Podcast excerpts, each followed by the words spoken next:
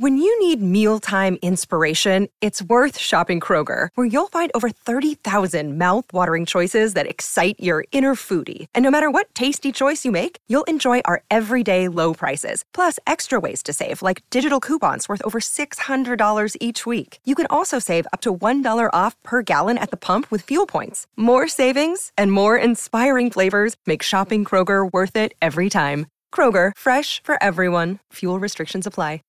America. We are endowed by our Creator with certain unalienable rights life, liberty, and the pursuit of happiness.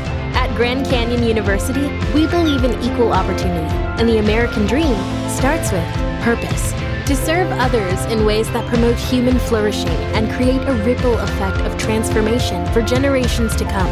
Find your purpose at Grand Canyon University. Private, Christian, affordable. Visit gcu.edu.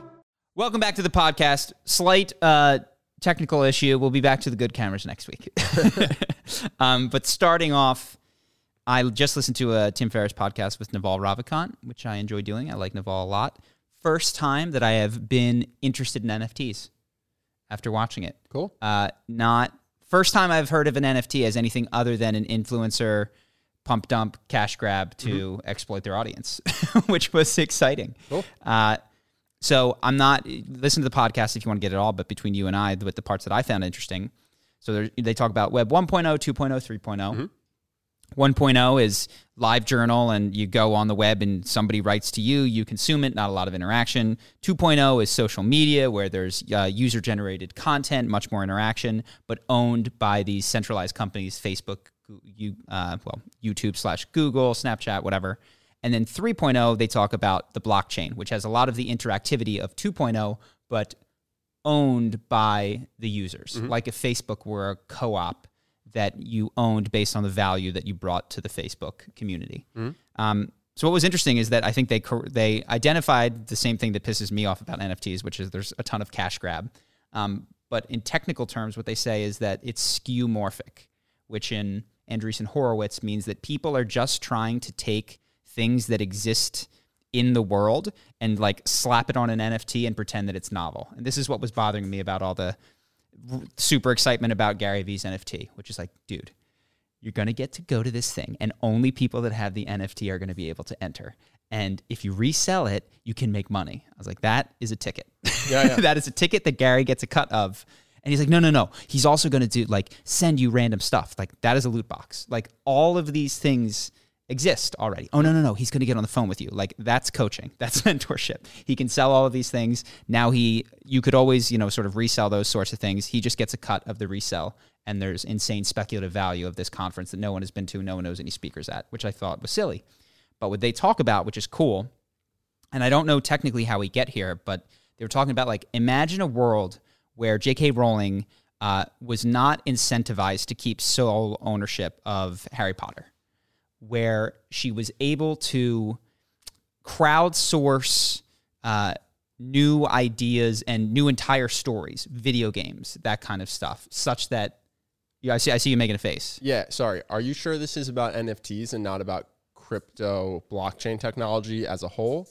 Uh, it's it's yes, it's about crypto blockchain, but they were very every- specific to they. And I don't know the the details of which one would be appropriate for it. I'm not a technical person, but they were talking about it with regards to NFTs. Okay, because well, NFT just means non fungible token. But my so my we can get talk about it later. My friend who's deep into studying the blockchain uh, is very hot on DAOs, Mhm. which are another use of the technology, which lets you kind of crowdsource a company. But it, it has nothing to do with NFTs. It's just a token that basically symbolizes your ownership in a company that turns to you when asking what should we expand in Sure. and things of that nature. And so They mentioned DAOs as well, so I might be confusing it. Yeah, I'm just curious. Like when you say, and maybe I'm wrong, when you say J.K. Rowling crowdsourcing video game ideas for her IP, and everybody who contributes to the idea getting to reap value from having Mm-hmm. contributed, I my impression is that that's a DAO, which is interestingly something I've heard no one talk about. Like no, and Mm-hmm. people are. I'm not. This isn't cutting edge, but like none of the people pumping Cash grabby stuff, yeah. pudgy penguins Yeah. are talking about this stuff. But the my friend who went into the blockchain and was studying AI and was just trying to figure out what's the next tech that really changes things, he came out saying DAOs, they're going to be the thing that actually changes the world. And that's what he's been investing in. Well, that's, and I don't know if this will ever come to fruition in the way that I'm imagining. Almost certainly not in the way that I'm imagining. But that got me excited. The collective ownership of intellectual property. Like how many fan fictions? Uh, I, I think what it they were sort of talking about, and these are my words, not theirs, is that capitalism has a weird thing where the person who writes the best contract gets all the value, mm-hmm. right? And it's not necessarily who generates the most value in any particular project or the fan who is like telling all their friends and family to get tickets and sets up the the fan website. Like they don't necessarily collect the value from that. It's the intellectual property owner who has it always and forever, unless they make a foolish decision to sell it at an undervalued price. Um, and this was just the idea of a collectively owned IP where a critical role or a Harry Potter could have. I do wonder how it differs from stock because you could be a public company. So, like, let's say you own a, a token mm-hmm. for a DAO. And because you own it, you own part of the value of it. So you go and start a fan based website that makes the IP better, that brings in more fans, and therefore the tokens as a whole become more valuable. Isn't that exactly the same as owning equity in a company and well, doing think, the same thing for a company and now your stock is worth more money? I think part of it is that what these allow you to do are to have contracts that are made instantly and like contracts. So if you go to this, this is I'm moving to a different field, but if you were to go to New York and you were to buy a piece of art off of a person. Technically, they could write you a contract right there that says, "Look, if you resell this, you will give me 10% of the value." But it's it's you can't do that. It's not enforceable. It's a pain in the butt, so they just sell it and they don't collect any of the value. I think what these super easy to execute contracts allow you to do is to set up very different incentive structures that become natural to this this new uh, economic form. Still sounds like a world where the person that gets the most value from something is the one that writes the best contract. If it's not a default contract mm-hmm. and it really is down to one to one, and when I sell my ownership in a DAO or an NFT, I contract with you. Mm-hmm. Aren't we back to the same thing well, about you can, you who writes earn, the best contract? So wins? you can earn ownership. Like so, to, in order to earn ownership in a stock, I guess you can work at the company or you can um, buy, buy stock. Mm-hmm. You can contribute to these networks in other ways and get ownership. So right now, mining is one of the things that you can do, and I don't know how it will change in the future, but you could uh, raise the profile of a thing, bring in a certain amount of of eyeballs, likes, like write the fan fiction that everybody is super interested in participating in. Sure, but I mean, if way, you write the best, if you write the fan fiction that everybody loves, you still get today to make all the money because either Twilight or Fifty Shades of Grey, I forget which came first. The other's just a fan fiction of the other. Fifty Shades of Grey is yeah, and that person wrote it owned the whole thing and mm-hmm. made a ton of money by writing it. And Twilight made none. So instead, what they would have done is written that fan fiction actually in the Twilight world with instead of what's his name Christian Grey, they would have used Edward and they mm-hmm. would have started with that fan base, made a portion of the money, shared a portion of the money. You know, so so it, it creates new incentive structures. And I guess the thing that is exciting about that is to me, instead of having a Fifty Shades of Grey and a Twilight, you get a Twilight fan fiction, which is uh, canonical and uh, and not just fan fictions, but video games, music, all these kinds of things. You have people with ownership in intellectual property that goes beyond just that company and the ability to add to it, create, and iterate on it, which only exists inside the company in a very top down thing where uh, Disney says, We now own Star Wars. This is episode eight because we say it is you know, and everybody goes, "We fucking hate this," and it's like tough shit. You're gonna wait till episode nine or the next book, and if anybody tries to write a Boba Fett or this or that and the only thing, we're gonna sue the ever living crap out of you. Disney would be incentivized, uh, the way I understand it, to extend this experimental ownership to the collective because they would reap some of the benefits of the success of the collective. Whereas now, if you if you write a Boba Fett fan fiction, Disney takes all or nothing if they don't sue you. I guess, or just licenses it to you. I don't know. This to me sounds exactly like something you could do without needing a blockchain. So I feel like we've missed the mark. Somehow. Well, so you could oh. license it. The, what this allows you to do is license it very easily to everybody.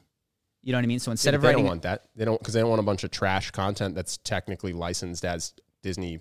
Yes. So it's not.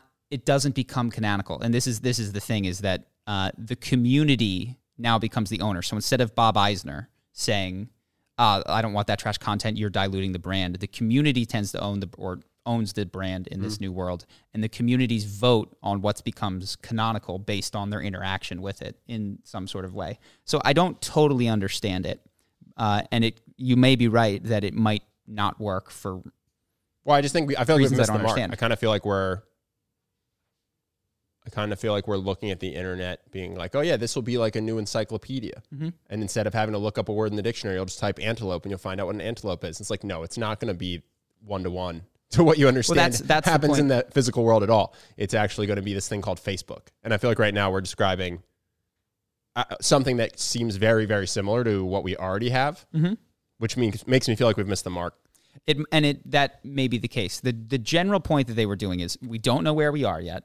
It's going to change everything. Here's some ideas of how it will. Collective ownership is going to change the incentive structure, and it's going to change the way that people interact with popular things, no longer as a fan separate from it, but as an owner of it, a creator, a potential editor, and it's going to shift the incentive structure, um, which I just thought was really exciting. And so you're right; it might not like we're thinking of these licensing models, and maybe that's not what it is, but just the general idea that people will have uh, myself increased creative say ownership even if it's one one millionth of a vote based on my participation in star wars indiana jones whatever uh, the intellectual property piece of it was like Well, I don't know. I mean, yeah, is that good? Well, the, is the best art created by crowdsourcing ideas instead of having a couple geniuses work on it? I, I don't you know. You could still do both you uh, this and this is the thing people are like they say the uh, crypto is going to destroy fiat. They're not into that or at least the two guys on the podcast which is naval and this guy chris dixon. They're like there's space for both. There's space for top down. There's space for bottom up. This is just creating a new opportunity for things that will work in this. But there's some things where you're going to want uh, top down decision making that it will work better. Uh, but this is going to create new kinds of opportunities.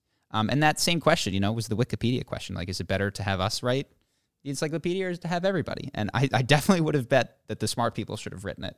Um, so surprising that people without a stake in Wikipedia, other than like weird internet points. Second thing, I watched uh, John Oliver on homelessness the other day we've mentioned this, but I just I was struck by it. It's I feel like so many of the conversations about homelessness are just people talking about two different cohorts. Yeah, yeah. so like sure. he just grabs, you know, this family who was paycheck to paycheck, and then the mom got laid off, and now they're living in their car, and you know, uh, just repeatedly, this is the face of homelessness. This is the face of homelessness.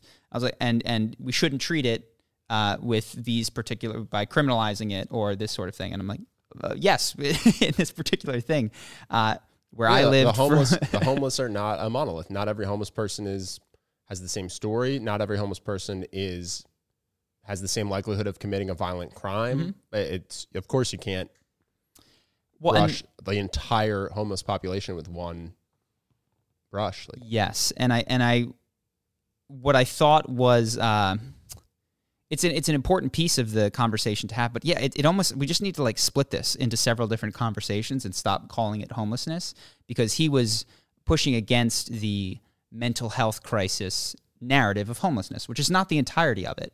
Uh, in the loudest in the area where I lived in Santa Monica, firsthand, it's a drug mental health issue. Now, there certainly are people that do not fit that bill, and I'm only talking about dozens or hundreds of people. Certainly not the entire scope of it, but firsthand, I like that's that is a cohort to which people are referring when they speak about homelessness and when they propose solutions and when they talked about the intractability of the problem. So he concludes with Well, yeah, it's kind of like treating the un. It's like oh, we the unemployed are Mm-hmm. all people that couldn't do their jobs. It would be a ridiculous statement, but also to say the unemployed are all people who were excellent Mm-hmm. at their jobs and laid off for no reason is also stupid. Like some people are unemployed because they were not able to hold down jobs, and others were are unemployed because of a series of tragedies that, if given another chance, they would be able to excel Mm-hmm. in a corporate environment. Like, yeah, it's why.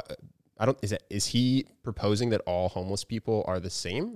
Well, no, and I don't want to say that he was. I, I think he tilted towards. No, no, no. He definitely wasn't.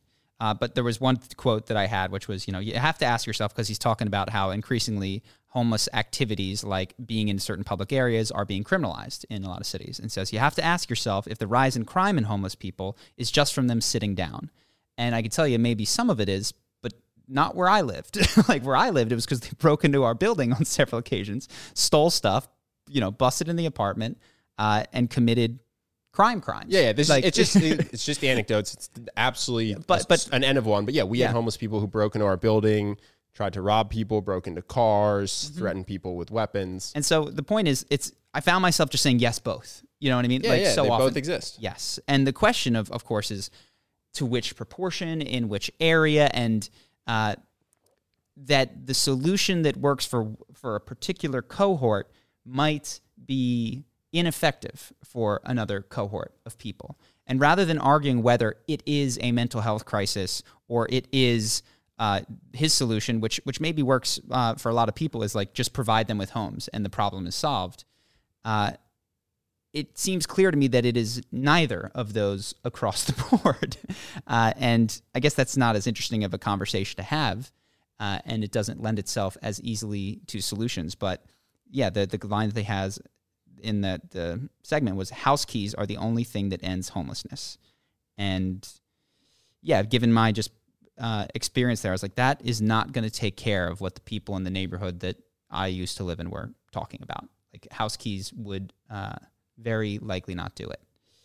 Maybe it would. Maybe that would solve all the problems. But yeah, I was. I just found myself saying yes both. I also watched um, some of uh, Jon Stewart on. He's got the thing on Apple TV where he talks about the economy, and I know it's trite to say, but I feel like liberals and conservatives just touch different parts of the elephant and then hmm. insist that they're right all the time. Yeah, yeah. and then they just like get all of these images of their parts of the elephant. You know, this is the hard back leg, and the way that this is a muscle. And somebody's grabbing the trunk. It's like, no, this is soft and tender. Of course, you saw that. You saw during the the BLM protests was the strongest case I've ever seen of that. Yeah. Where if you turned on one news station, would just have a bunch of police beating up just civilians in a horrible mm-hmm. fashion that clearly was like a way way overkill, beating up people in wheelchairs. You know what I mean? Mm-hmm. And then the other would have people flipping cop cars, Molotov cocktailing them, running around with machetes. Yeah, yeah. And both of these things were happening across the country, and it, it was very rare to see someone that had the two images next to each other. You would get six of one from one news station, six of the other from the other, and most people are just living in rural or suburban areas. They're not they're not even close to a real one. They've never they didn't see a BLM protest with their eyes, and Yeah. so whatever station they tune into is they just go, oh my god, the, all of all of the protests look exactly like this. It's Yeah. all police beating up people in wheelchairs. Like, oh my god, it's just a bunch of people Molotov cocktailing cop cars. It's like, Yeah. uh, yeah, you, you it, whatever narrative you want is what part of the elephant you show people.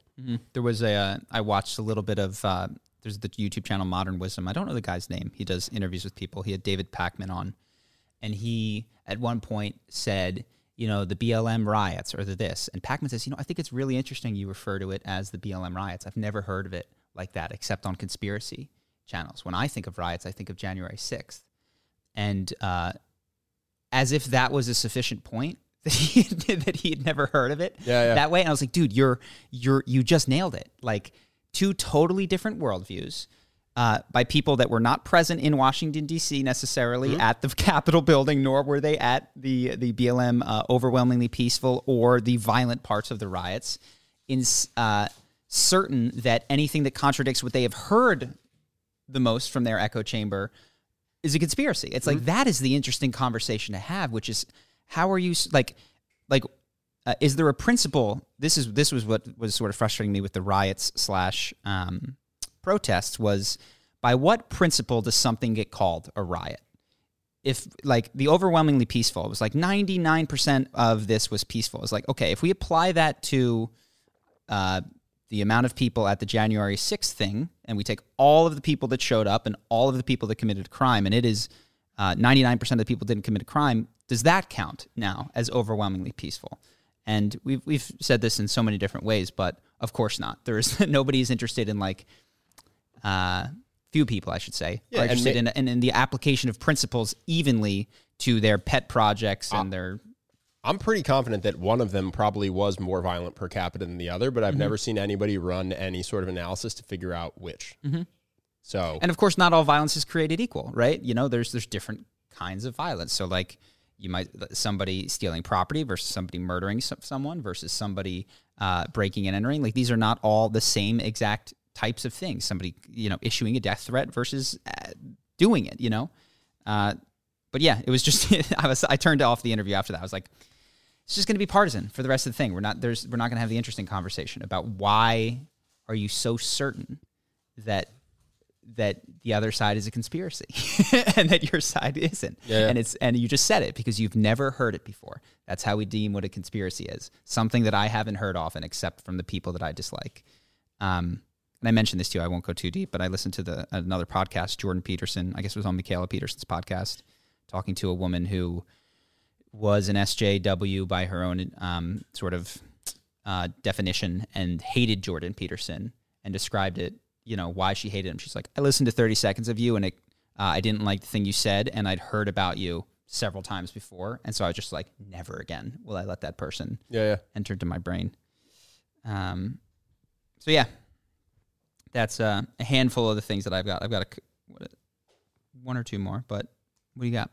I have a bunch of stuff. First, shout out to our unofficial sponsor for this, Mint.com. They aren't paying me to say this, but today Mint.com made me aware that someone stole my credit card. So I wanted to shout it out. I'm not getting paid for this, but everyone should sign up because I got an email. It's like, hey, you have a fee for this withdrawal. And I said that, that didn't happen. And it turns out in the last three days, someone stole my credit card, physically stole a credit card, and has just been banging it for a thousand dollars of uh, gas, liquor stores, And this happened food. happened at our last place where we lived, where Yeah, it was a mail credit was card- constantly stolen because people would break in the building and grab stuff. Yeah, it was a credit card there. I was waiting to get mailed, and I never received it. So I know that's weird, but it's COVID, and the, Yeah, you yeah. know the mail's all been struggling. So just okay, I guess, I guess it got lost in the ether. Someone found it, and Hmm. so yeah, Mint.com is the only reason that I know that somebody was using my credit card. So thanks, guys. Yeah, and this is a car just like that we weren't looking at. It was for the uh, Dungeons and Dragons podcast. It's like we put money in there and haven't looked at it. We're not ex- like I never got it. I Yeah, never yeah. would have checked because I just thought that it got lost in the mail. And USPS has been struggling with COVID and labor shortages, and it just was never going to make it to me. Mm-hmm. So it didn't. It didn't occur to me to check that someone else had gotten it and was banging it at Buffalo Wild Wings. Yeah. Well, hope they enjoyed themselves. Yeah, I mean, it seems like it. Thousand dollars over the last three days. I think they're having a great time. Uh, another thing for all the fight fans, Thor has transitioned to boxing. Thor, the guy that played the Mountain in Game of Thrones, uh, it's pretty interesting. He's actually doing fights. He does. I hope he does a fight. Uh, he will get starched by any professional Did you watch fighter. him? Yeah, Have you, have seen him? I, I've watched him fight. Uh, he's a great athlete. Let's start there. He's obviously very strong, and I think he's taking it seriously. I, I don't, but I don't know what to say except for as soon as a real boxer steps in the ring with him, he's going to get murdered. you think so? Yeah, Even if they're sure. 100 pounds lighter. No one, yeah, they won't be is the thing. So he's he is 345 pounds, which sounds crazy. And when I first heard the Mountain was doing boxing, I thought this is going to be awesome because there is a point where size matters. I think he there's a sparring session that went viral where the, the Mountain Thor he fights Conor McGregor, quote unquote, and I think he would have murdered him at any moment if he cared to. And this is when Conor was in his prime, and I was like, oh, Conor pieced him up. It's like no, this gentle giant allowed your hero to survive this sparring session. He could just straight up, like it was Game of Thrones, grab him by the skull and just just murder him. And so when I heard he was getting into boxing, I was like, oh, this is gonna be sick because at some point, if Shaquille O'Neal gets into MMA, he can win with some training just by virtue of size. And I'm curious to see what that size versus skill differential is. But this guy is actually not that much bigger than a heavyweight boxer. He's 350 pounds, and Tyson Fury's 280 pounds. Oh, you could be 280 as a heavyweight. And so at 65 pound difference, I mm. realized this is not as exciting as all the YouTube channels I was watching were making it out to be. And he's going to get starched. Mm-hmm. But he won't. He'll just do freak show fights. And I don't say that pejoratively. He'll do like Logan Paul versus Floyd Mayweather Yeah, type yeah. stuff and make a bunch of money, which is sick. But we don't actually get that experiment yet, which I, as someone who likes fighting, have always been curious. If LeBron at 23 decides he wants to do MMA, is he the heavyweight champion of the world within six months? yeah. So- that's the thing. Like maybe maybe he is. He's six eight. He's a freak athlete. We is, I, I don't think we've ever. No offense to Stipe or Francis Ngannou, but we haven't seen a LeBron James in there. And I thought this was potentially that, but it's Francis is close. definitely not. In terms of, I mean, when was the first time Francis uh, threw a punch in an octagon? I don't know. He was he was in Francis salt is mines. great, Yeah, yeah. and so he's he is he is an example of a freak athlete who didn't come to the sport until much later in life, and he's incredible. Yes, but he's still capped by that need to be 265. Yeah. So if you so him versus Shaquille O'Neal at 380, yeah, yeah. who knows? I have seen Francis Ngannou pick up Shaq. Shaq says the first time in his life he's been picked up since he was That's over 15. I like Francis. Francis, just to be clear, trained at my old gym and is uh, my coach and him are very very close friends. I like him, but I one day we will get to see what happens when the guy that was going to be a linebacker in the NFL decides to do MMA instead. At, Henner Henner rolls with a, an NFL player. Have you seen that? yeah, the guy Goes So- easy. Yes. The- I was trying to to- figure out how to say this. Like, I like Henner. I think Henner's an amazing, amazing jujitsu coach. Might be able to win if they were both trying their hardest. But the guy that he's doing jujitsu with is clearly focusing on technique Yeah. and purposefully not doing what he would do in a life or death fight, which is just bench press Henner off of him Yeah. because he's gigantic and and much stronger and ath- more athletic Mm-hmm. than he's doing than he's when he's you know rolling lightly with his coach. Yeah. So yeah, it's just interesting. Hafthor's boxing, and I think he's in trouble if he ever tries to do it for real. But he'll probably make a lot of money in the meantime because people want to sign in to watch the mountain Well, box. I I understand what you're saying, but you're like you're putting up against Tyson Fury, which is the best boxer in the world. Period. Mm-hmm. When you don't control for size, so like he could still beat up heavyweights, which is to say that he's one of the best boxers in the world, probably. Top. He could be. You don't think he could be top thirty in the world? The fight I watched was him fighting the best arm wrestler in the world, which I thought was really brave of the arm wrestler Mm-hmm. because you are coming in with the only combat experience that guy had was he's actually an ex special forces uh, military person from Canada, I think, but clearly had never boxed, and so they're just both in there having never boxed, except one is the mountain and the other is an arm wrestler, so Yeah. their size difference is pretty meaningful. Yeah. But that when I watched that, that was the fight where I went, no, this isn't. We're not quite at the point yet where we're we're seeing like s- giant stud athletes take boxing seriously and, and work at it for a while. I got some billionaire stuff. I don't know if we uh, we haven't really touched on the billionaires, but the U.S. proposed a, a tax for unrealized gains. That's something the billionaires are really pissed off about because a lot of times we've talked about this. People who have multi-billion wealth, it's because it's all in stock for companies they created, and so they they don't think it's fair necessarily to tax them for that because it's not like they have the cash laying around. Philosophically, I would be on that side, except then instead of selling their stock when they want to buy stuff, they just take loans out mm-hmm. against their stock and thus never pay taxes on any of their wealth, which is kind of bullshit.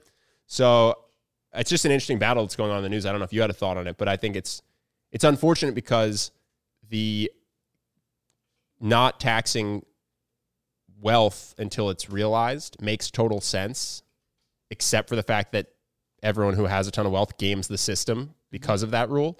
And so then you end up in this weird place where, in order to effectively tax those people, what you're going to do is hurt all the people in the middle who are investing but not enough to actually go take a loan out on it. And so they have unrealized gains. So, but would we be taxed? Yes. I mean, yeah. How would you value our business?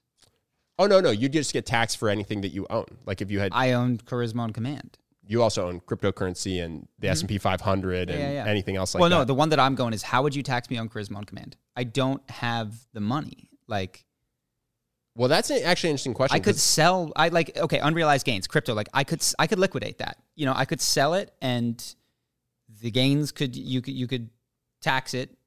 I can't just sell Charisma on Command. Yeah. Um, and Jeff Bezos, by the way, can't sell whatever you say he's worth. If you were to try to liquidate his 11% at that value, he can't get it. Like that's not what it's worth when he tries to sell it at Well, the other thing is if he, I mean, if you do want these people to own a, enough of a stake in the business to still have a say in Mm-hmm. what happens in the business. But yeah, I mean, I think somehow we need to improve wealth inequality. I still don't understand why we aren't just doing a wealth. It's tax. not taxing unrealized gains. It's it's definitely not that. As a mechanism, it's too fraught with with problems. The answer is NFTs. I don't know how, but I think it's a wealth tax. Warren Buffett said it. I've been sold on the idea. Just tax everyone one percent of their. isn't that some kind of a tax on unrealized gains though? Is a wealth tax? Like how do you determine my wealth? I own Charisma on Command. What is Charisma on Command worth? What It is, does my you'd wealth? actually be surprised. I think it literally is like one percent is all you need to do a year. you still have to calculate what Charisma on Command is worth. I don't. What is Charisma on Command worth? Yeah, I don't know how they would do it for private business owners. dude, I, the value of charisma on command, in in my mind, is so volatile. like I am constantly of the mindset that it could end tomorrow, and I mean that. Not necessarily tomorrow, but but within months it could be over, uh, or it could continue. Like we've also grown twenty five percent a year for several years, and that could continue out. So how do you, how do I even begin to value something like that? Also, this isn't. I can't sell stocks in this. We don't have replaceable cogs. Like, what's the value of charisma on command if you die or I die? Like, and then and then do I get that money back when when I Honestly- paid on unrealized gains? Probably not. It probably doesn't take too big a hit unless we both die. It takes a hit, man. Yeah. But you know that here's the thing. Oh no, because you giving where where does your ownership or my ownership even go if that happens? To the other one. Oh, so that would be great. no, uh, That's yeah. what I'm saying. It definitely wouldn't fall in half. You become a wealthier man if I. I want to say this on the record in case I go, go mysteriously disappear. Charlie is a wealthier man if I die because the business wouldn't fall by fifty percent. Got it. Not immediately. Um, Yeah, yeah, you'd have to pick up the slack a little bit. but- yes, yes. I'd have to, to to to compensate for for your absence. This level of wealth inequality creates social problems which you'd like to avoid. But I also think they're not giving the devil his due, which is there is a portion of this wealth inequality which comes from contribution inequality. And mm-hmm. that's not to say that like this isn't to poo-poo social supports or better childhood education, but they have that graph of uh, CEO pay or you know pay of the rich people and, and average worker wage, and they were tracking with one another until the 80s, and they split off. Part of that is, I'm sure, crappy incentive structures that could be changed and fixed. Part of that is the advent of software, which allows one effective coder to contribute at a level a hundred thousand times more than a regular person and ten thousand times more than a, a- a normal coder. Uh, and then that cascades down to people like me and you who can't write code, but now just are not speaking on a stage, but can speak to either ten people, hundred people, millions of people, depending on how far that message goes. So, uh, I don't know. I don't. I. I'm just not on the the billionaire anger train as much because uh, while agreeing with the sentiment that income inequality has negative effects, which we would collectively want to curb and redistribute to some of the people that are on the bottom. But yeah, there's just I don't know the uh, billionaires as the problem seems too easy, too too populist angry for me to get behind, and I'm, I'm sure you probably agree. Yeah, my biggest thing is I don't, I'm just shocked that it's so hard to write a tax code that does what we want, which is to tax people who are insanely wealthy to some degree and solve the wealth inequality thing. I'm I'm just genuinely surprised that there's like for every rule they propose, there's just so many easy loopholes. I, I wonder if that's just inevitable because when you have enough resources, like if the It's government's gonna yeah. if the government's to take two billion dollars from you, it's worth spending a billion to figure out how to get out of it. Mm-hmm. So I don't know what the solution is. That's why, like I said, I, the Warren Buffett one just seems so simple. I'm sure the devil's in the details, but Elon threw up an interesting tweet, which again I don't know his morality or, but I think I think a lot of people feel this way. Um, there was some sort of proposition that if if they had six billion dollars, they could end. I don't know if it was homeless. oh, I was going to bring this up. Yeah, Yeah. It's CNN is so such a silly goose. They wrote two percent of Elon Musk's wealth could solve world hunger, says director of UN Food Scarcity Organization. Elon just wrote back, okay, if the WFP can describe on this Twitter thread exactly how the $6 billion will solve world hunger, I will sell Tesla stock right now and do it. Yeah. But it has to be open source accounting so the public sees precisely how the money is spent. And they and then obviously they didn't get back to him, which is weird because I think he really would have given them six billion 100% no. dollars if they could solve world I don't. hunger. I, it. I don't. I, I don't know the guy, but uh, it's two percent of his wealth to knock out world hunger once and forever. And what do they mean? Give everybody a cheeseburger today? World nobody's hungry today. Like it's uh, it's yeah. So I guess I guess what I'm saying is I broadly am frustrated when the problem is just pushed to billionaires. We've talked about how people are very unwilling to look left on the bell curve. It's very easy to say that the people who need to step in and make things more equal are the rich people. I had this sentiment when I was watching the Jon Stewart thing last night is, you know, it's not fair that I have to uh, pay for healthcare in a country where people have so much wealth. It's not fair that I'm not sure if my I'm going to keep the heat on. It's not fair if I'm not sure. And there's just very much understandably because this is human trait like what about me what about me what about me but there's not like hey i have heat and people in bangladesh don't so i'm going to take a portion of my $20 an hour and send it over there uh, i think if people took the principles by which they argue for the reduction of income inequality in america and broaden that to the human race and then said okay we are all going to send massive portions, and this goes through the middle class, through the lower middle class, into people who are under the in the poverty level in the United States. Because in order to uh, limit inequality amongst humans, we're going to have to talk to those people who like literally don't have sanitation or clean water um, and are dying of, of river parasites.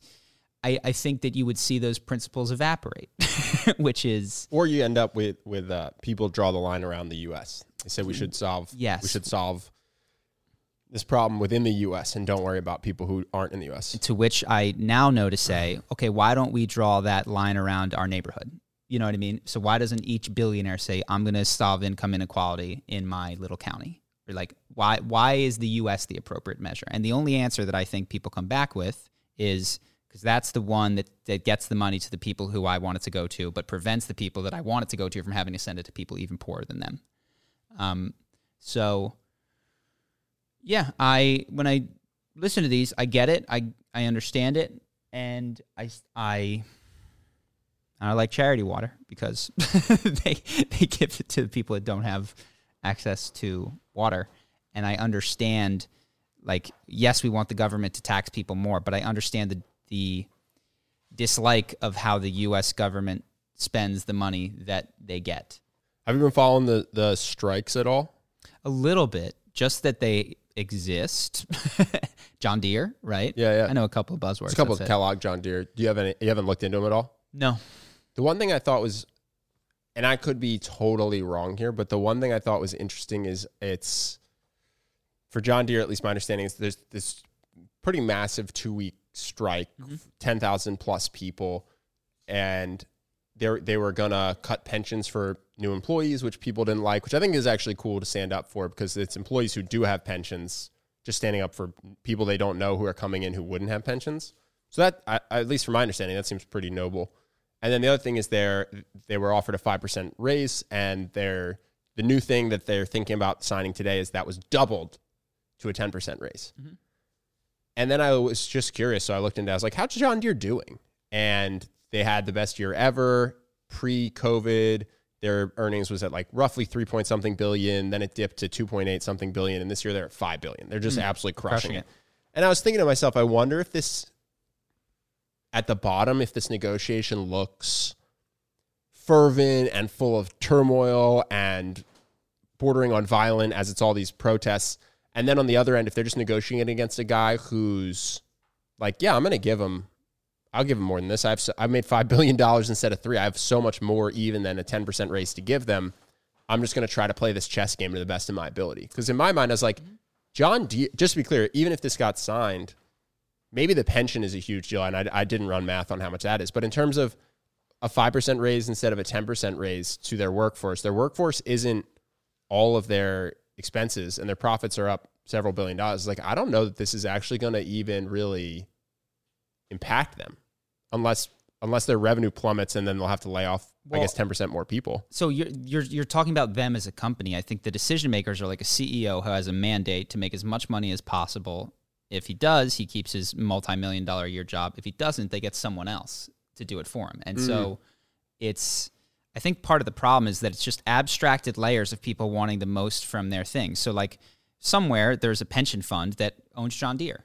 And what they want is not four percent a year. They want four and a half or five or like, you know, whatever. Got it. And So if John Deere dips below, they Well, sell it. And this is interesting. You're saying you're saying that the entity of John Deere is going to be totally fine giving this Yeah. 10% raise, but the CEO who makes the decision might get fired and might go from making an incredible sum of money to being unemployed. That's Yeah. interesting to think about.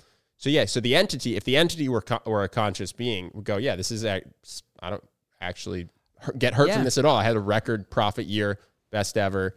But the person who makes that decision, if they make it nonchalantly, instead of trying for every dollar, mm-hmm. because they're they have that quote unquote fiduciary responsibility to their public shareholders, they'll get fired for failing to maximize profits. If they give them a 15% thing without negotiating, they're canned. Yeah. They, they get zero dollars. That's interesting. That's because when you're the CEO of a public company, you are you are fired if you don't put profits 1st mm-hmm. That's your quote unquote fiduciary responsibility.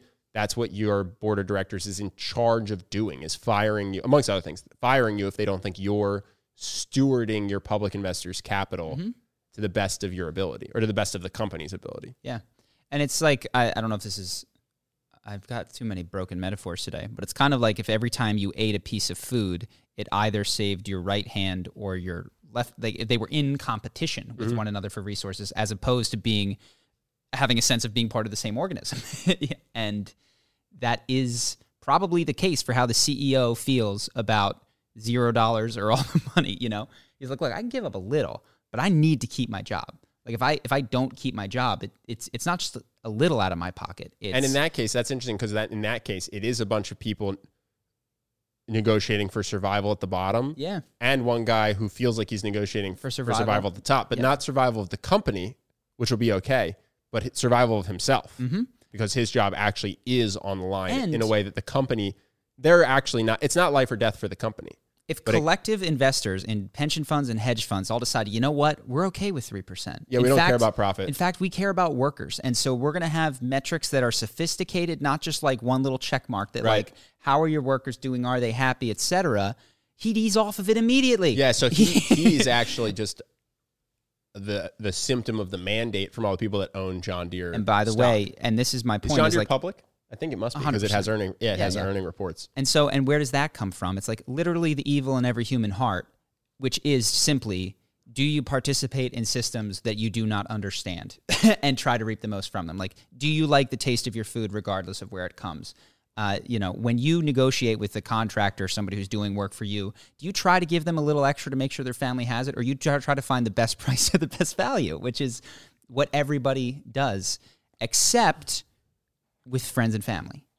And Yeah, it's actually, and that's funny because what you try normally the pattern, uh, unless it's like backbreaking, is that you'll try to find and you'll negotiate and you'll look out for yourself until Mm-hmm. you get to know the person, until the person's in your home installing your electrical equipment, Mm-hmm. and you talk to them and you find out their background, and then at that point you end up tipping above what you negotiated because Mm-hmm. you feel for the person and you're like, oh, this person needs this more than me. Mm-hmm. At least that's the, t- the pattern I, s- I feel like exists. So yeah, so what is it seems that the you know what you have are these layers of abstractions that allow people to be their most selfish versions of themselves without literally a thought about it. Like when people, uh, here's what's happening. Mm-hmm. Well, they It's look some- out for themselves, so they sell. This is what's funny is they they own the John Deere stock.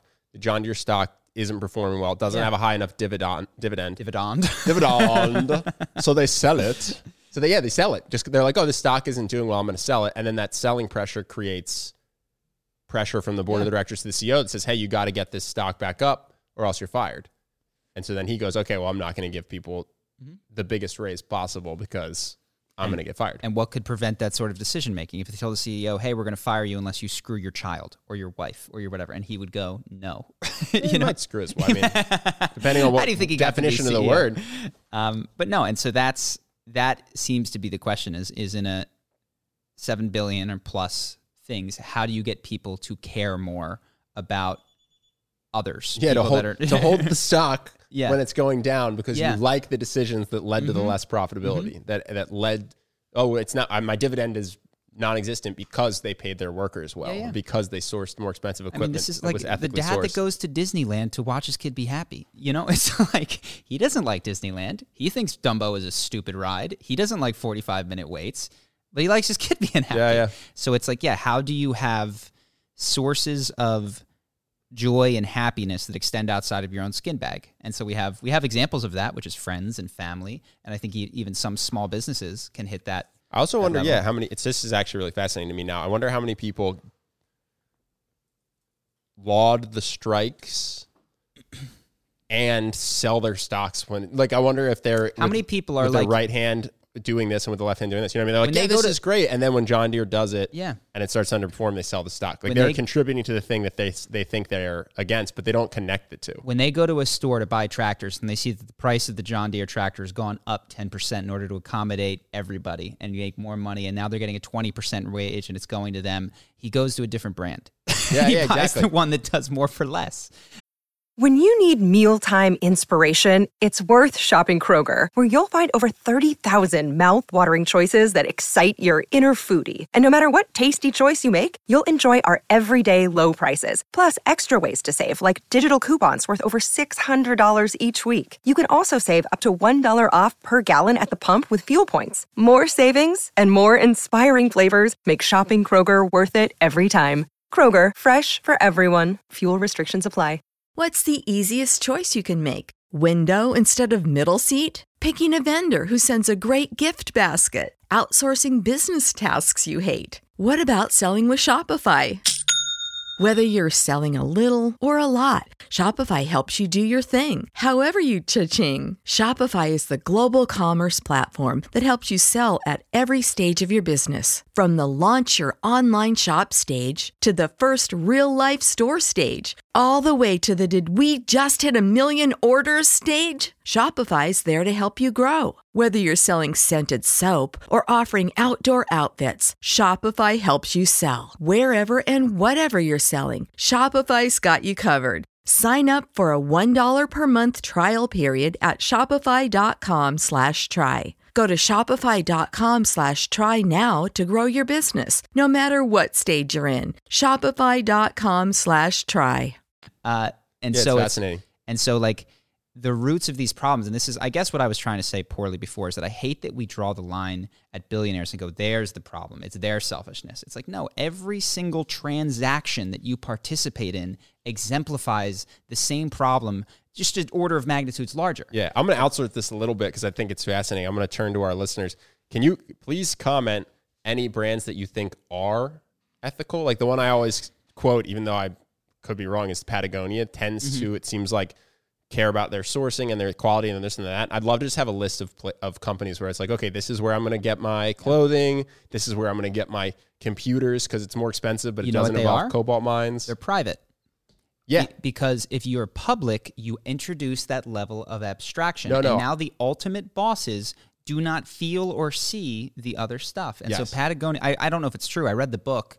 They've got the lifetime guarantee. And he's like, I think it's wrong that people should have to buy more than one jacket. You know what I mean? If you buy a jacket, we should fix it forever. Is that the best way to make a ton of money, even though it's good for reputation? Probably not. Like, seems like planned obsolescence with his iPhone's working out pretty well for Apple, you know? Uh, What if we just purposely made our stuff fall apart after Yeah, two years? yeah. That's, gee, I bet the guy that came up with that in the meeting got such a fat congratulations Yeah. for it. Um, and so there's all this like, oh, it's good for business, and it's like, no, it's not as good for business. you know, what I Yeah, mean? yeah. Like, are there reputational benefits? Certainly. Can it be a competitive edge? Certainly. Is it the best way to maximize profits? Is to do the ethical thing? No, that's the whole damn point. No, I'm positive Patagonia doesn't make the most money of any clothing brand. So- but I'm just saying if people in the if people listening have any other suggestions for ethical companies, let me know because Mm-hmm. Yeah. I, I would like to start speaking with my dollars more, just to try to try to be the change I want to see in the world. Well, this is so we have, and I'll, I was talking about this, and it's like it's tough because depending on the day, I, I'm more in tune with this or not. But uh, so we have our our COO Ivan, who's super into investments, and we've given him money.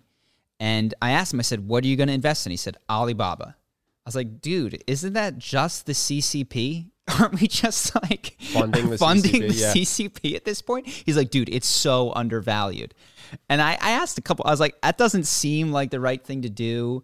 Uh, you know, even if it is undervalued, and, and granted, if you have an argument for me that like, no, it's not the CCP, or yes, it is the CCP, and that's good for the world because I'm, I'm amenable to that. I don't want to uh, just sh- say that the CCP is evil. I got you covered, dude. I've lost thousands investing in psychedelic stocks so far, so I am be I'm I'm funding what we want and losing money at a Yeah. rapid rate. Well, just and it's and that's it. It's uh, it's these levels of abstraction. You know, money allows you to extend your tendrils into the world and influence people without knowing about it, and pay for people to do certain jobs. And it's like, am I just funding some guy developing the next uh, social credit score at Alibaba, where they track all of their citizens. And Yeah. if you're a week, like, is that is that where my gains are going to come from in this particular investment? So, uh, yeah, I asked him three times. He's like, it's undervalued. Yeah. I don't so I'll think give him a call after this. yeah, I don't think I own anything like that. Oh, I'm sure. I- you, I'm sure we do. I'm sure you do. Like, do you know any everything about all of the the businesses that you've? No, no. Sorry, I'm just lazy. I don't own a lot of individual names. Mm-hmm. I think I, I think AT and T is like the only one. So if AT and T's, What do you own? Bad, do you own diversified? yeah, I just own. There you go. man. There you go. What's in that ETF? Who Well, yeah, that I have no idea. Who's in? What's in that mortgage-backed security? Are we? You know, like nobody knows. Yeah. And so it's and it's reasonable to be like, I can't deal with that. I can't be. uh I can't track the the result of every dollar that I spend. So yeah, I don't know how. It seems like what you need in order for this problem to be solved, quote unquote, once and for all, is a raising in the level of consciousness such that people feel more connected to the whole. And I, I look at the body and the family as examples of, of units of disparate Some cells. families. Some families that make uh, responsive decisions for the good of the parts and the whole at, at the same time and are making these trade offs and are incentivized to do that in a way that is uh, sustainable. Anything else? Yeah, I don't even know how to intro this, and I don't want to be insensitive. I was going to because I have a dark sense of humor. But let's talk about suicide powder. Stuff. So, a Dutch psychologist uh, had an interview with a newspaper, and he said he gave suicide powder to more than 100 people, and that he was speaking out in an effort to provoke debate in Netherlands about the laws on assisted dying. And this Dutch psychologist had a loved one who had a horrible case of, I believe it was dementia. I apologize if I get the, I didn't write down all the details, but he he basically saw someone just like technically living, but living out a life of of confusion and pain that he thought was that they would have opted out of if they could. But Netherlands doesn't have assisted suicide or or the ability to help someone like that if they're physically in pain or anything like that. So he sold suicide powder to people if they wanted to have a pain-free way to opt out of existing and then came out on it even though it's a crime because he's trying to push forward what he thinks is positive change, which is the ability for people who are who are physically or, or mentally agonizing in a way that there seems to be no end for to just be able to opt Yeah. out. I think probably skewing to the elderly. Uh, at least that was my impression of what he was doing, and I think that's an interesting issue. So I, Yeah. was curious if you have a opinion on it. I've often thought, and I don't know anything about this particular guy, I think that behavior can be heroic. Like to put yourself, I think of it, I think life can become prison for some people.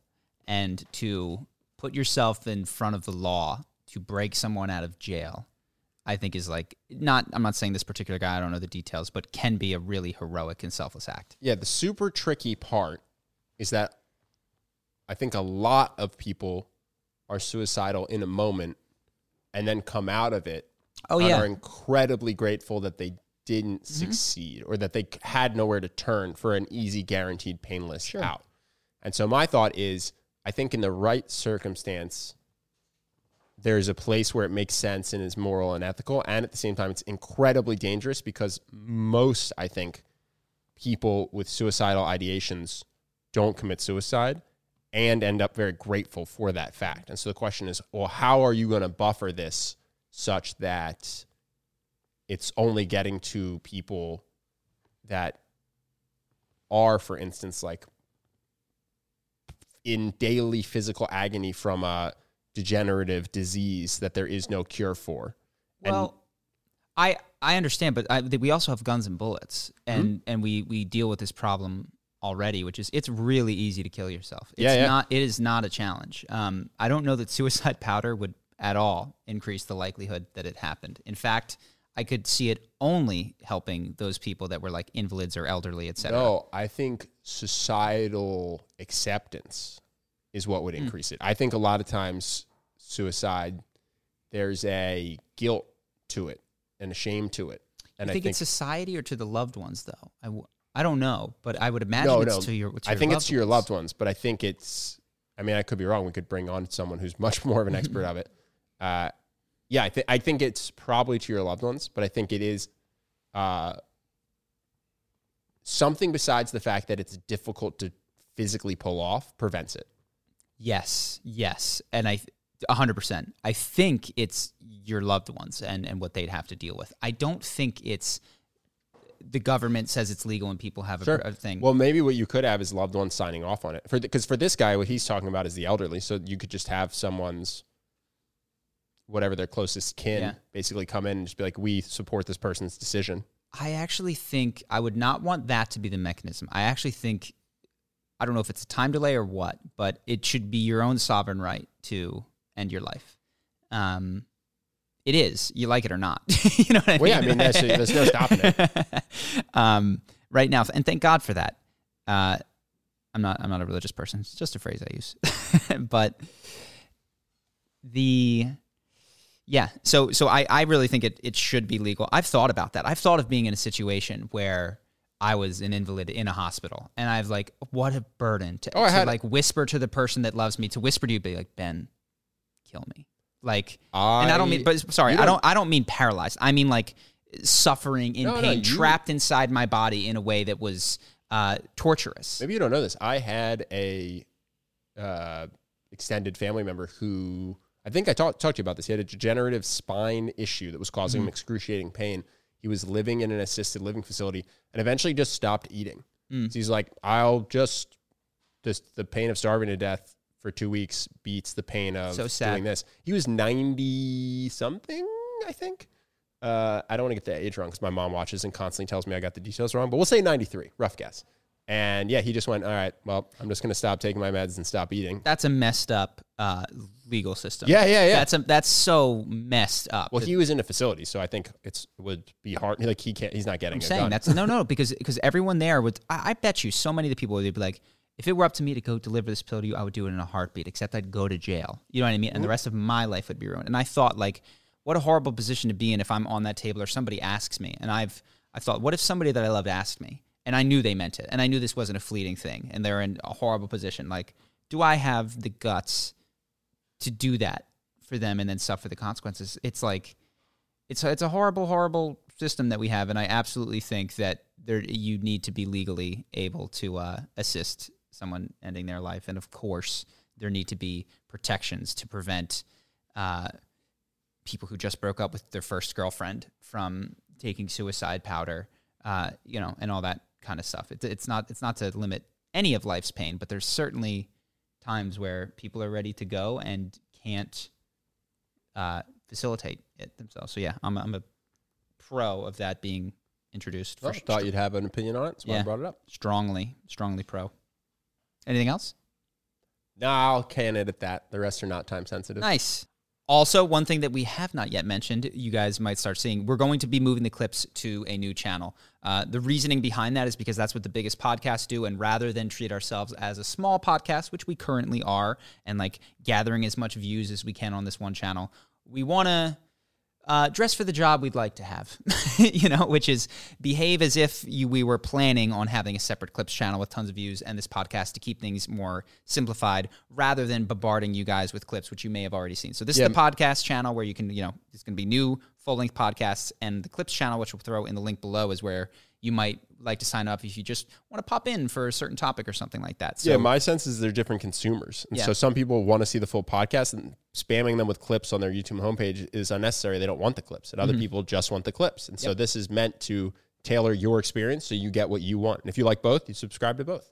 Cool. And put your Um, notifications on either way. Yeah, please do. Um, it'll help us kick off the channel. It means a lot. It means a lot to uh, the success of that channel and the AdSense and all that kind of stuff. So if you're interested in the podcast, think you might want clips, click the link below, check that channel out, subscribe. And if you hated the clips, congratulations. They're you gone. Never see them again on this channel. this is full episodes now. What do we got from the audience?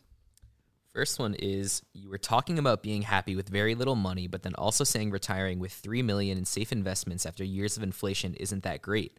Surely it's more than enough on that basis. Do you think the advice to invest pass the advice to invest passively over time is the wrong advice for the average person? Uh, well, there's a lot, there's a couple things in there. So Good question, though. Interesting Yeah. question. yeah, so um, being happy on a little bit of money, and then I don't know in what context I was talking about it, or if I was just saying that inflation makes it not a ton, or, or what was left over. But I'll answer the final question. So, what can you remind me what it was, Justin? Do I think? So well, it was it was kind of I don't know if it was like an actual question or like a, a rhetorical one, but they were saying that um, you had talked about being very or being happy with little money, but then also saying that retiring with three million in safe investments after years of inflation isn't that great. And then they said that surely that's more than enough on that basis. Oh, it, that's enough if you don't need a lot of money. Yeah. It yeah, it very well maybe. I suppose the inflation rate would be uh, important at that point because I don't know how much three million is in in fifty years. And do I think that uh, safe investments are right for most people? Um, the advice to invest passively over time is the wrong advice for the average person. I think that one thing that I've learned, and I made this mistake, is when I read the Four Hour Work Week, I thought everyone was supposed to be an entrepreneur. I was like, everyone needs to go out, and I still think that I would like more people exposed to that opportunity so that they could give it a try, especially in their younger years. Uh, yeah, I don't think that there is an average person. I think uh, we could maybe say most people. I imagine that probably investing passively is going to be what's better for the majority of Americans, but I don't know that that makes any particular person average. What I would recommend most of our podcast listeners do, given what I know about the rough demographics, is try to invest in yourself at some point in your life, which means try being a contractor, try starting your own business, give it a try because that's um, the investment that you have the most control over, though it's still imperfect. And if you do wind up not going that route for whatever reason, I think it probably makes sense to still invest over the course of your life. Though I'm not an expert, but it does seem that cash is uh, not not deflationary enough in order to hold compared to like assets or something like that. Well, I think the bigger question was if you are a proponent of not needing a lot of money to Mm-hmm. be happy, like Costa Rica living, Ah. a mattress that's not crazy, twin sized, whatever, rice and beans every day. Three million dollars is a hundred years of thirty thousand a year, Mhm. right? So if you're retiring at sixty-two with three million dollars and you have adopted that mindset, how do you marry these two ideas that you don't need more than rice and beans and you need more than three million dollars? You don't need to take extra, in my experience, extravagant vacations, buy luxury items, uh, have the latest technology, and uh, in order to be happy. In fact, in my experience, those things contribute very little to it. If what you have at the end of your time is enough to do the other things, y- great. But you still probably want health care, solid food, freedom to spend time with friends and family and to not have to live in an area that is super far away from them. Um, but if whatever the inflated value of $3 million and affords that, great. You'll probably be solid. So this is a weird thing. Pe- pe- when people get wealthy, they get bigger houses, bigger yards. When I picture the Costa Rican family, I kind of picture everybody more on top of each other. Do you think that that's?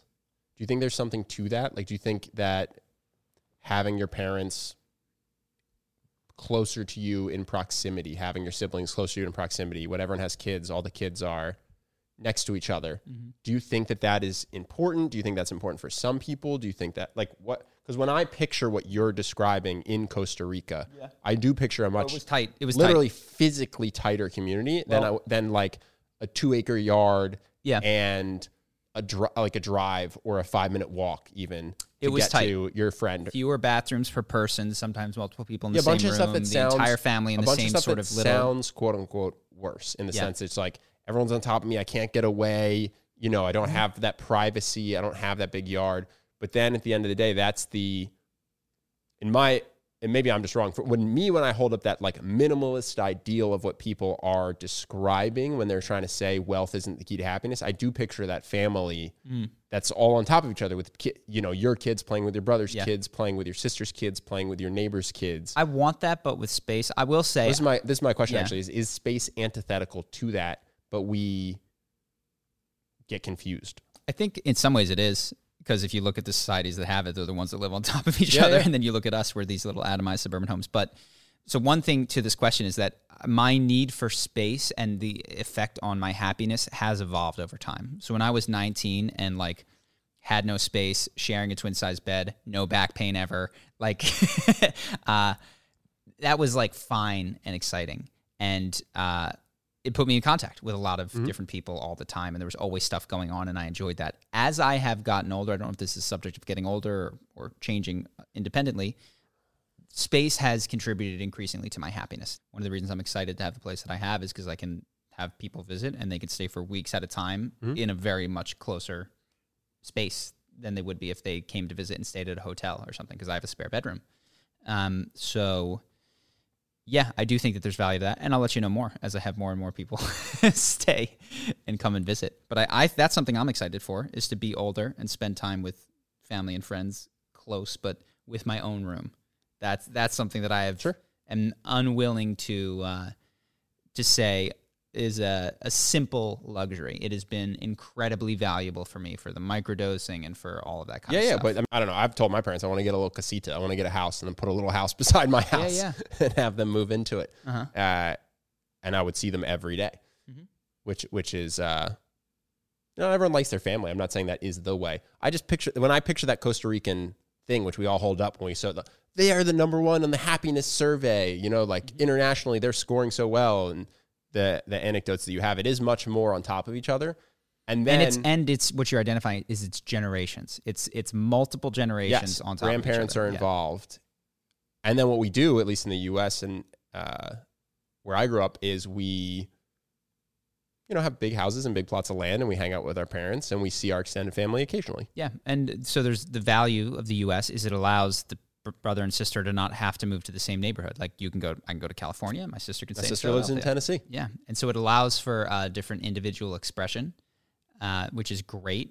But I think that what I hope to do in my really fortunate life is to marry them and to have enough resources to be like, hey, I found the good spot. Everybody come to my good spot, and I'll, let me tell you why it's the good spot, and have enough space, you know, rooms, whatever, um, or casita Yeah. That would uh, afford multiple people. But uh, yeah, I think that there's something to that. I'm I'm gonna hopefully test it out. Next is Hey Charlie and Ben, I've got a female friend who touches me a lot and cuddles up to me a lot at parties we both go to. I don't believe this to be either friendly or sexual, but rather her being possessive of me. I don't want to be friends with her anymore, but I also don't want to discourage her from going to the same social circles as before.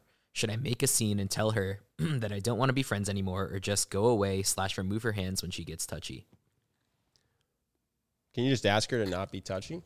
Like it's I don't know if what the uh, I got a I got a dog here trying to lick my face. I, I don't understand why you don't want to be friends if it's separate from the touching. If you're if this, there's two scenarios. One, there's a person I don't like and they're touchy, and the second is I have a friend who I would like if they were less touchy. Mm. So if you have a friend that you would like, except that they're too touchy, I would just say, hey, when we're out at parties, can you be less touchy?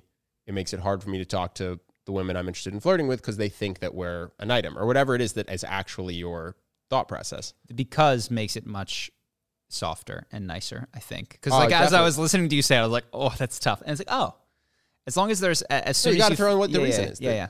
Throw, I, this is the the classic. I think it was Cialdini put it in uh, influence. Yeah, can I can I stand in front of you because I need copies? Yeah, there's a copy machine, and when you just walk up and say, "Hey, can I cut you in line?" People say yes, 55 percent of the time. But if you just walk up and say, "Hey, can I cut you in line because I want to make some copies?" For some reason, that jumps the yes ninety three percent. Even though it's like obviously you want to make copies. obviously I want copies. machine. So yeah, so when you're talking to her, you could just say, "Hey." I honestly don't know. Do you dislike when you're watching a movie and she's she leans her head on you? I I'm, I genuinely don't understand what you don't like, but I would just explain. You could, if it's all of it, you could also say, "Hey, can uh, I know you're really touchy? I want to be your friend, but could could you be less touchy because whatever? It makes me Think that you're hitting on me. it makes me it makes me feel weirder about the friendship. I don't know. I really don't understand. Hope that's helpful. dope. All right, last one is my girlfriend of three months, 16 years old, is struggling with her dad having control issues, mainly interfering in our relationship and being overly strict when it comes to her freedom. She has to be home by 9 p.m., no phone after 10, can't talk on the phone with me over a certain amount of time. He decides how much time we can be together in a week, and he will take away her privilege to talk with me indefinitely. While I know she's still young, I can't help but feel like we shouldn't have to put up with so much, especially since he seems to be all right with us dating. I struggle to not feel like I should push for more freedom from her um, or for her, but I know that that would only make things worse. Am I wrong in my feelings, or is there something I can do to get us more freedom?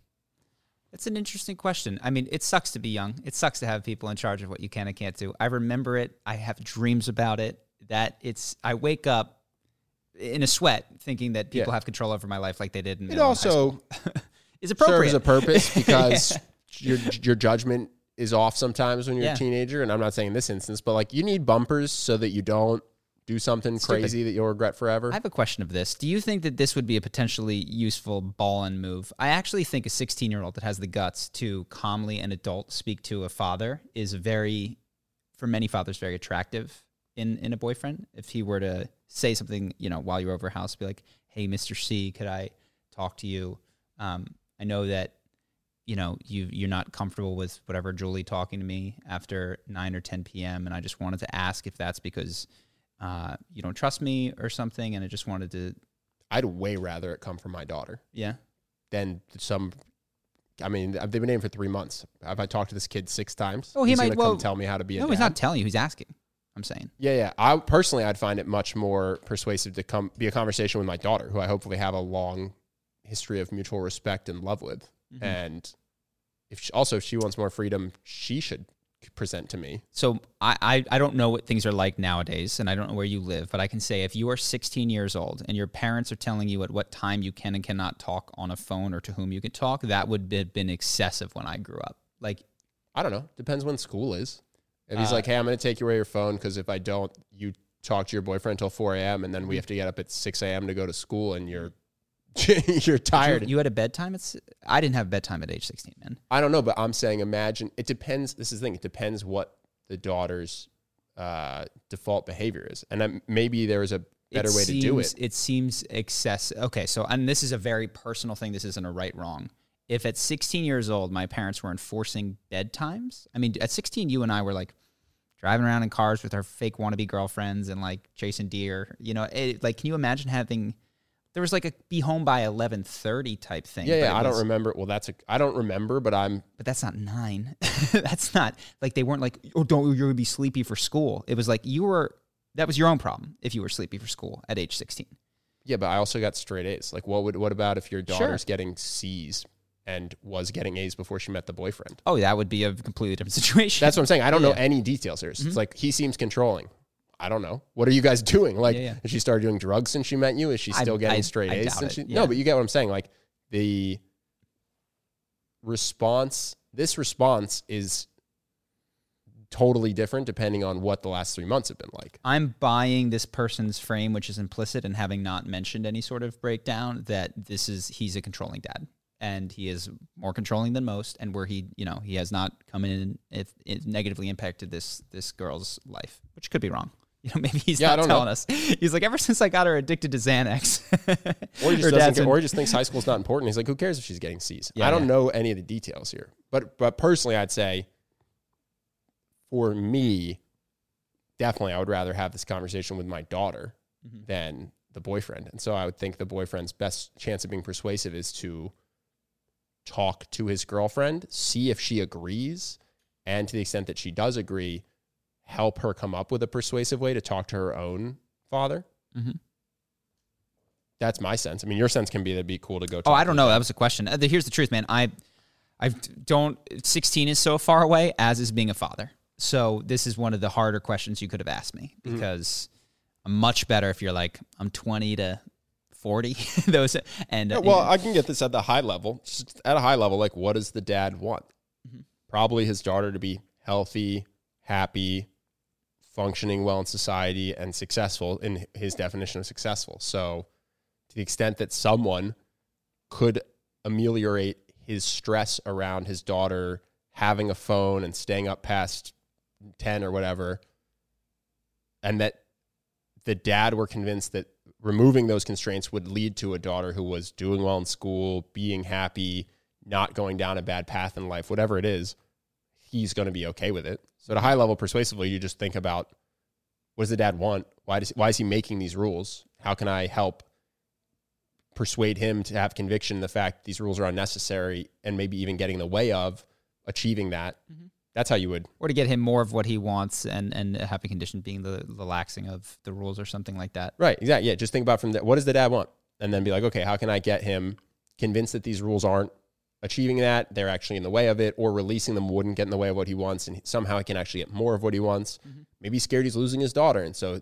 she can say there's some, you know, some activity or time they can spend together that would mm-hmm. continue to make their relationship strong, that would make him feel comfortable that he could release the reins a little. I don't know. I don't know the dad, you or the girlfriend, but that's the best way to pers- be persuasive is just think, why is he doing this? What does he actually want? He doesn't, the, his end goal in life isn't his daughter's screen time on the phone, you know? So that's, that's your high level best route. Cool. Go about that however you think is going to be effective. Hey everyone, this is Justin cutting in from the edit. Uh, sorry about the mic quality. I don't have any of the fancy equipment at home, but I wanted to let you all know that this next question was taken from our Patreon Q&A, which we release once a week on our Patreon. Uh, if you're interested in hearing the full episode or more like it, then find the Patreon link in the description. So next one is I don't have any motivation to pursue goals since every successful person, including you guys, tells me it won't make me happy. Uh, chasing money, girls, or a dream and achieving it will give you a dopamine spike for a second, but that's it. After that, you feel exactly the same way you felt before. That's what everyone says. Yep. Apparently, the way to true happiness is just being content in the present. I know that and can logically understand it, but as of right now, just being with myself with all that spiritual clarity and anti materialism also doesn't make me happy. Mm-hmm. Is the is the chasing dream stage just not something you can skip? It feels like a waste of time knowing what's ahead. I also Ah. don't have anything I genuinely enjoy or would like to pursue out of pure fun. And on a side note, I'm pretty sure I'm not clinically depressed or anything like that. I'm not sla- uh, I'm not sad or lonely. I still experience every emotion a normal guy would have. Um, I'm just bored to death with life, and I don't want to fall into nihilism. Um, or maybe all that is just an excuse to be lazy and just watch Netflix all day. I really don't know anymore. I'm about to travel the world in two weeks as a Oh. last resort, with the first stop being France. Hope you guys got some advice. Well, it's interesting t- from my perspective because I think it's not a bad takeaway to say, well, you guys and every other rich person says, oh, money doesn't make you happy. Sleeping with a thousand women, that's not, you know, it's it all empty. Ultimately, it it's uh, feels hollow or it's like eating candy or whatever.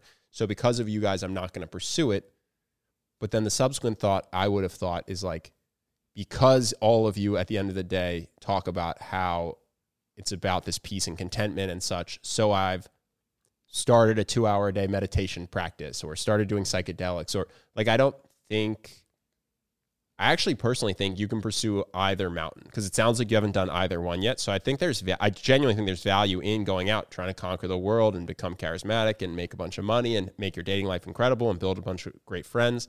And it's fun and also I think it it's it's not all hollow. Like I, I do think your relationships and a certain quality of life are additive even in the face of hedonic adaptation. Or if you're saying I'm going to skip the first mountain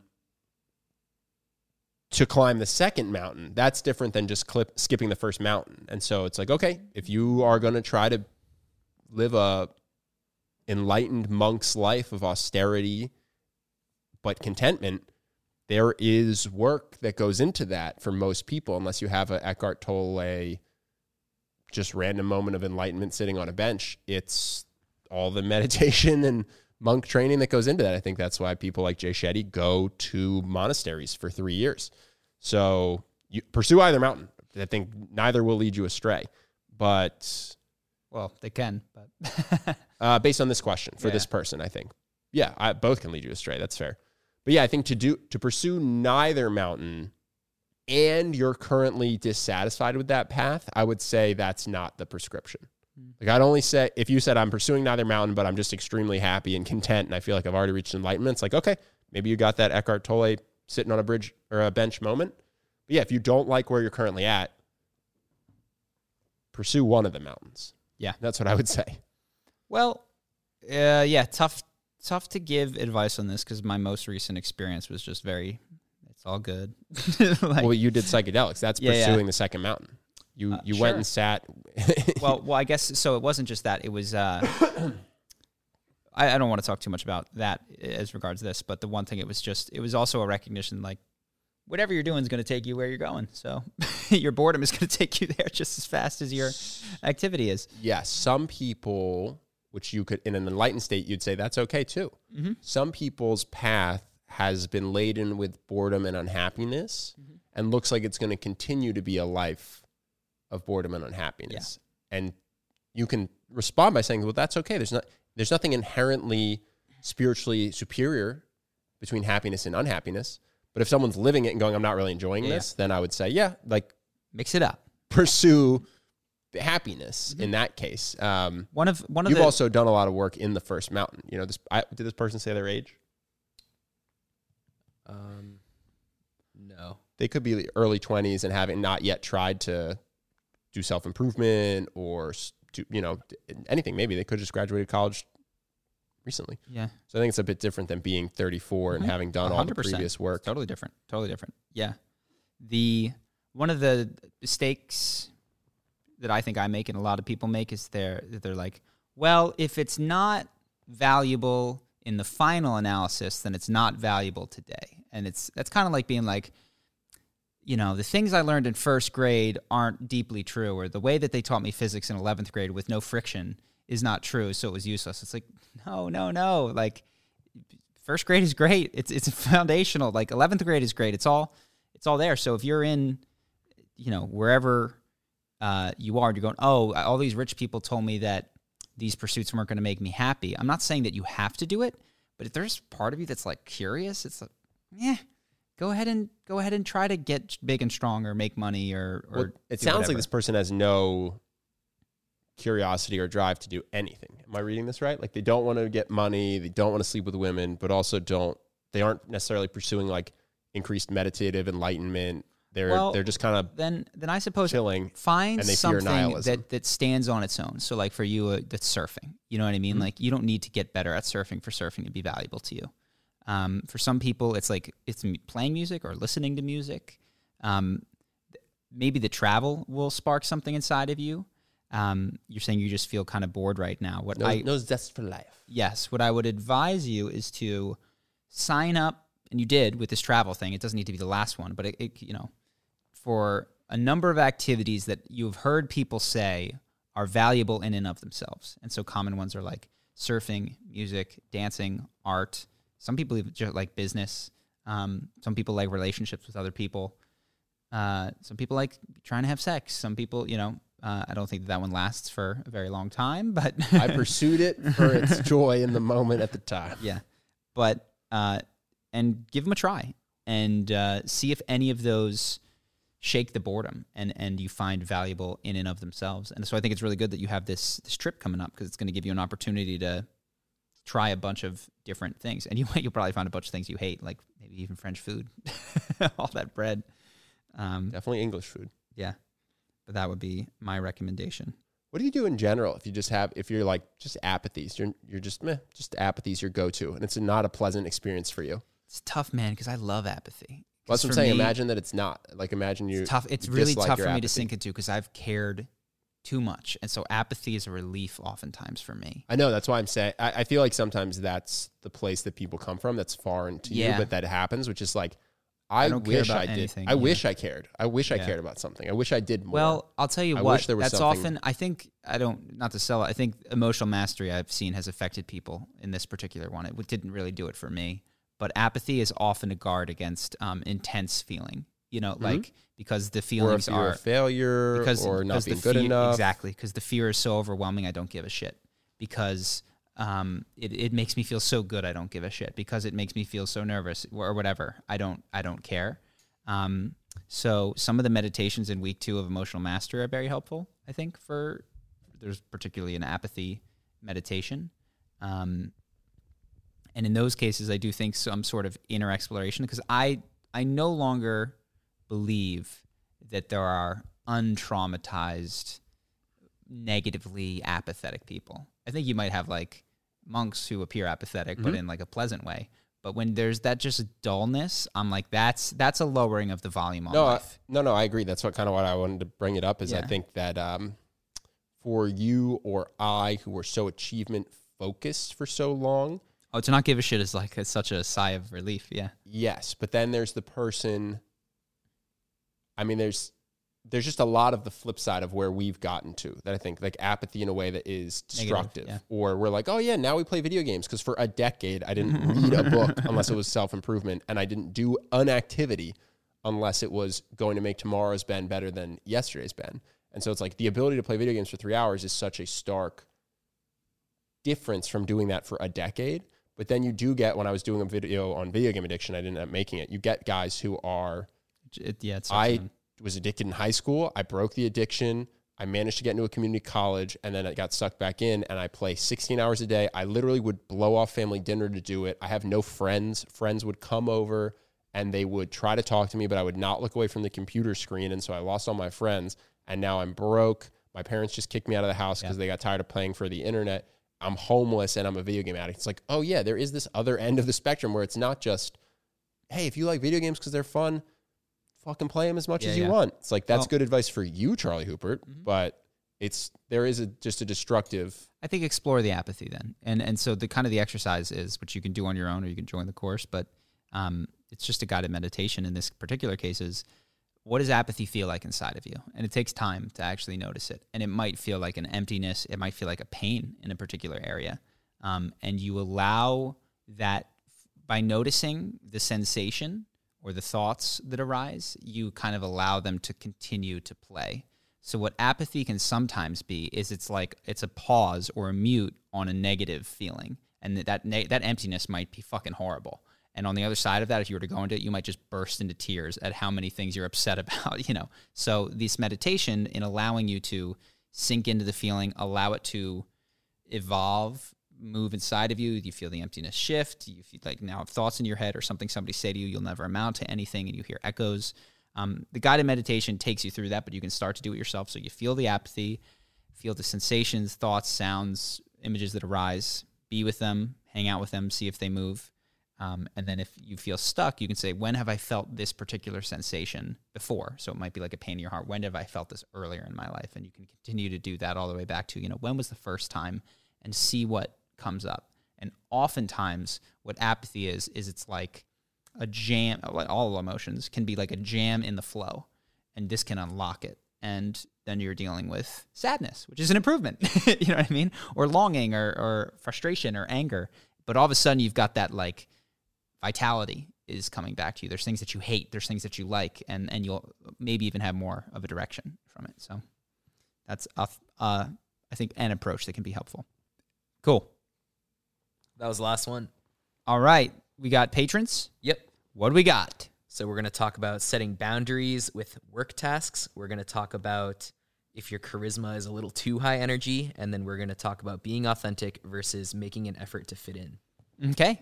That's what we got on Patreon and many more. So if you guys want to check that out, every single dollar amount gets you access to an, basically an additional podcast that we do determined by you, the viewers and listeners. So if you want to do that, it helps us keep going, go straight to Justin's pocket. And we'll be over there in a moment. Peace out.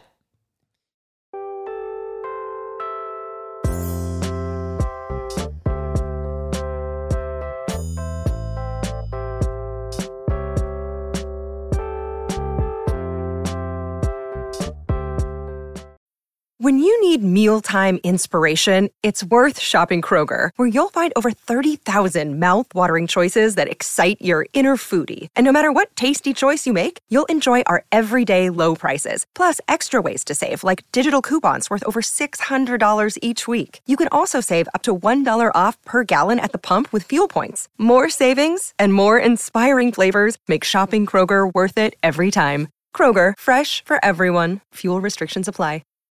When you need mealtime inspiration, it's worth shopping Kroger, where you'll find over 30,000 mouthwatering choices that excite your inner foodie. And no matter what tasty choice you make, you'll enjoy our everyday low prices, plus extra ways to save, like digital coupons worth over $600 each week. You can also save up to $1 off per gallon at the pump with fuel points. More savings and more inspiring flavors make shopping Kroger worth it every time. Kroger, fresh for everyone. Fuel restrictions apply.